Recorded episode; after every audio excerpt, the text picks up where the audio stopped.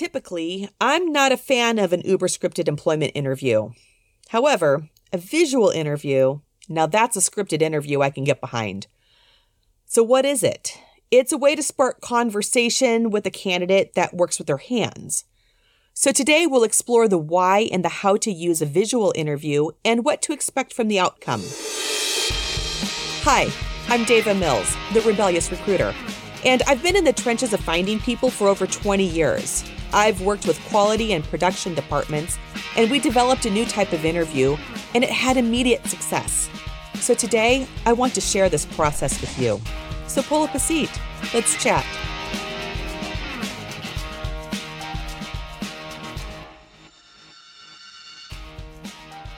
About 10 years ago, I was having a conversation with my COO. He told me he wanted everybody coming through a particular division to leave the interview going, Wow, they're really safety focused. Well, how was I supposed to do that? I mulled on it for a couple of weeks, and then I was watching a webinar. The instructor said if you need to hire people who work with their hands, give them something to play with in the interview. And that's when it hit me. You see, back in the 70s and 80s, if you worked in the skilled trades and you wanted a job, you showed up to the job site, tool bag in one hand, lunch pail in the other. The superintendent would size you up. He'd tell you to leave, or he'd say you have until lunch. And you'd try out for your job by doing the actual work, usually for free. Then I 9s came along, and safety managers became a thing, and workers' comp became vital, and having a person work for free for half a day was not a thing, and for good reason. I want to be clear about this. But it started changing the game. Eventually, managers would do some skill based tests in conjunction with an interview and decide whether or not you could do the job and give you the job offer based on those results. So I'm going to use welding as an example as we move forward, because in welding, you can do an 8 inch flux core butt weld with a 5 8 inch wire and half inch plate, but it won't really tell you how a person can weld over a 20 foot stretch. But it's a start. So let me fill you in on what I'm talking about so you can follow along. A butt weld is a nickname for a groove weld because it looks like the crack of a butt. Imagine two thick plates of steel coming together with diagonal cut edges forming a V. There's a thin piece of metal under the base of the V, tack welded into place. That's called a backing plate. Then the V is filled up with melted wire, and the end result is a groove weld, sometimes called a butt weld. Then the backing plate is cut or ground off, resulting in a smooth sheet of metal. There are generally two types of people who weld fitters who put the puzzle together, and welders who fill it up. Some people are combo welders, meaning they can do both with ease, but usually a combo welder will have a preference for one or the other, as will a fitter. Okay, so back to the webinar. This concept hit me. Why are we evaluating people's hard skills based on the way they talk? If I'm hiring a person to work with their hands and to be safety focused, why am I hiring them based on their verbal communication skills? Verbal communication skills in this instant, they're just a plus. So I sat down with the production manager and quality control manager with a crazy idea I drafted. They gave me the go ahead, and I spent a few days designing a new type of interview. I called it the visual interview. First, I went to the welding department and asked for crappy but usable weld test plates, and there was a reason for this. Second, I typed up laminated cards with words on them. Third, I went to the interwebs and I researched welding safety violations in pictures. The result was a three part interview box.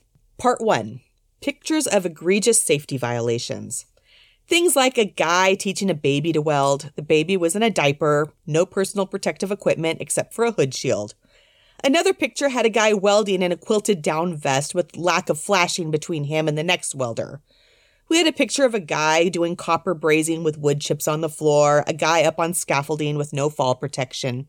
You get the idea. Part two of the test we had five placards with words laminated waste control, customer care, quality, safety, housekeeping. Part three the crappy weld plates. And this is how it was used. I put the pictures into a bound flip book. The first picture was the baby. This caused almost every interviewer to ask one of two questions Is this a real picture? Or is that a baby? No, I did this because I'm a military brat. Air Force, if you're curious, um, but I can sing all the Armed Forces medleys when required. due to years of singing for July 4th church services. I digress, though. My dad planned strategic actions for wars, so I heard a lot about meeting management and leadership growing up. After war game exercises, they always had a 45 minute debrief. It's not supposed to go on longer than 45 minutes. One of the tips I heard was always open the meeting with a joke. Being that it was the 70s and 80s, I knew a lot of jokes that flight crews shared around the table. Most these days are not politically correct, and I don't share them anymore. That being said, I thought the picture had a morbid humor about it, so I popped it off to start the interview. Now, every once in a while, a candidate would casually respond, He doesn't have pants on, which was an interesting response. We'd respond, Can you see that it's a baby? They'd respond with the, Yeah, I guess he is. We'd take note of that, and then we started noticing it was a precursor to a pattern moving forward into the next responses. This picture became our siren call that the interview was probably not going to go well, and this person was not very safety conscious. In case you have morbid curiosity, I included a Pinterest link in the show notes. On the pictures with the two welders with no flashing between them, we'd ask, if this was next to you, what would you do? We quickly termed this the bro code picture. The result was we wanted welders to stop what they were doing and secure the area. Sexism aside in the answer, but we still called it the bro code picture. We wanted them to tell the guy or the gal next to them, put on your leathers and put up flashing. We needed all of this to be done without involving a supervisor unless one person wouldn't cooperate. You see, people watching out for each other is super important. The more they watch out for each other, the less the supervisor is called in for petty disagreements. Plus, if a person is willing to call the other person out, they're willing to listen to the other person. The other pictures told us how aware the interviewee was in their environment, like did they notice the wood shavings were a fire hazard, etc. Then we pulled out the placards. We told the interviewee to put them in order of importance. I want to stress that there's really no one way here. People's personal family history and culture, that actually drives more how they respond most of the time.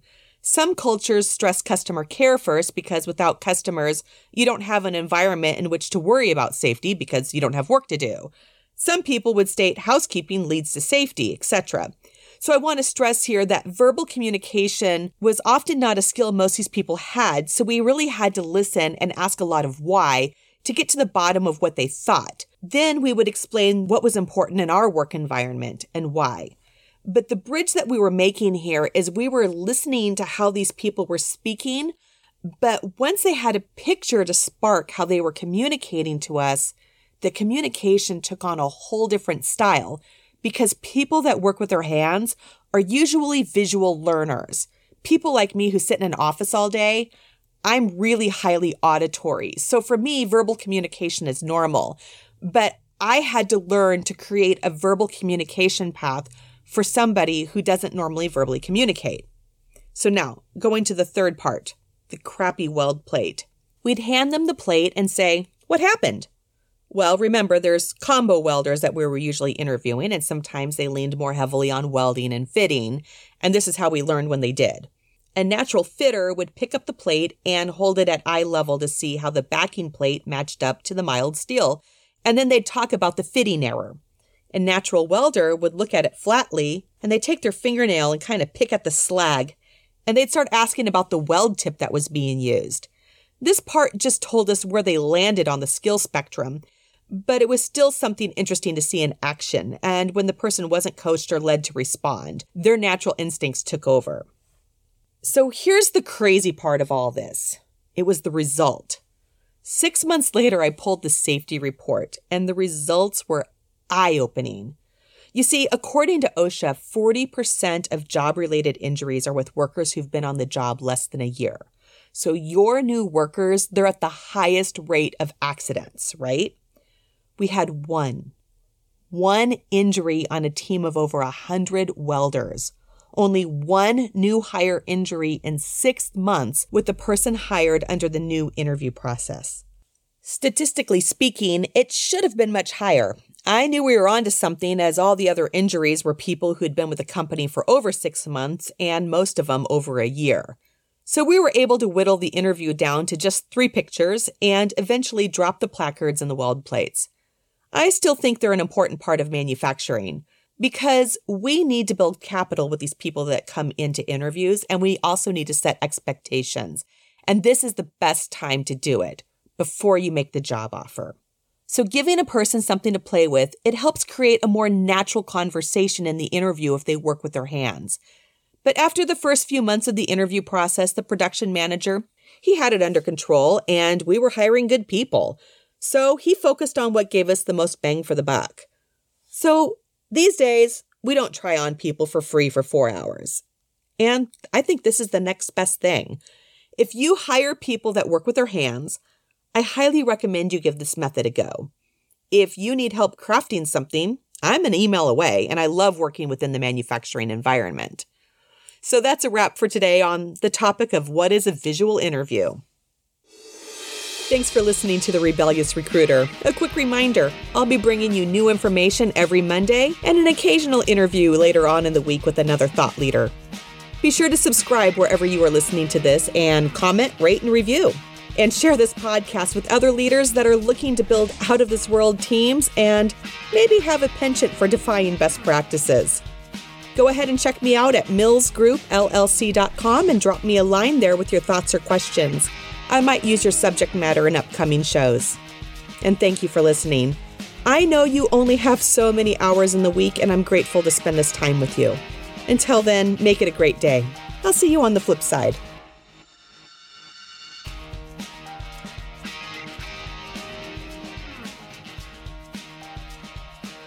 This podcast is produced by TH3 Entertainment.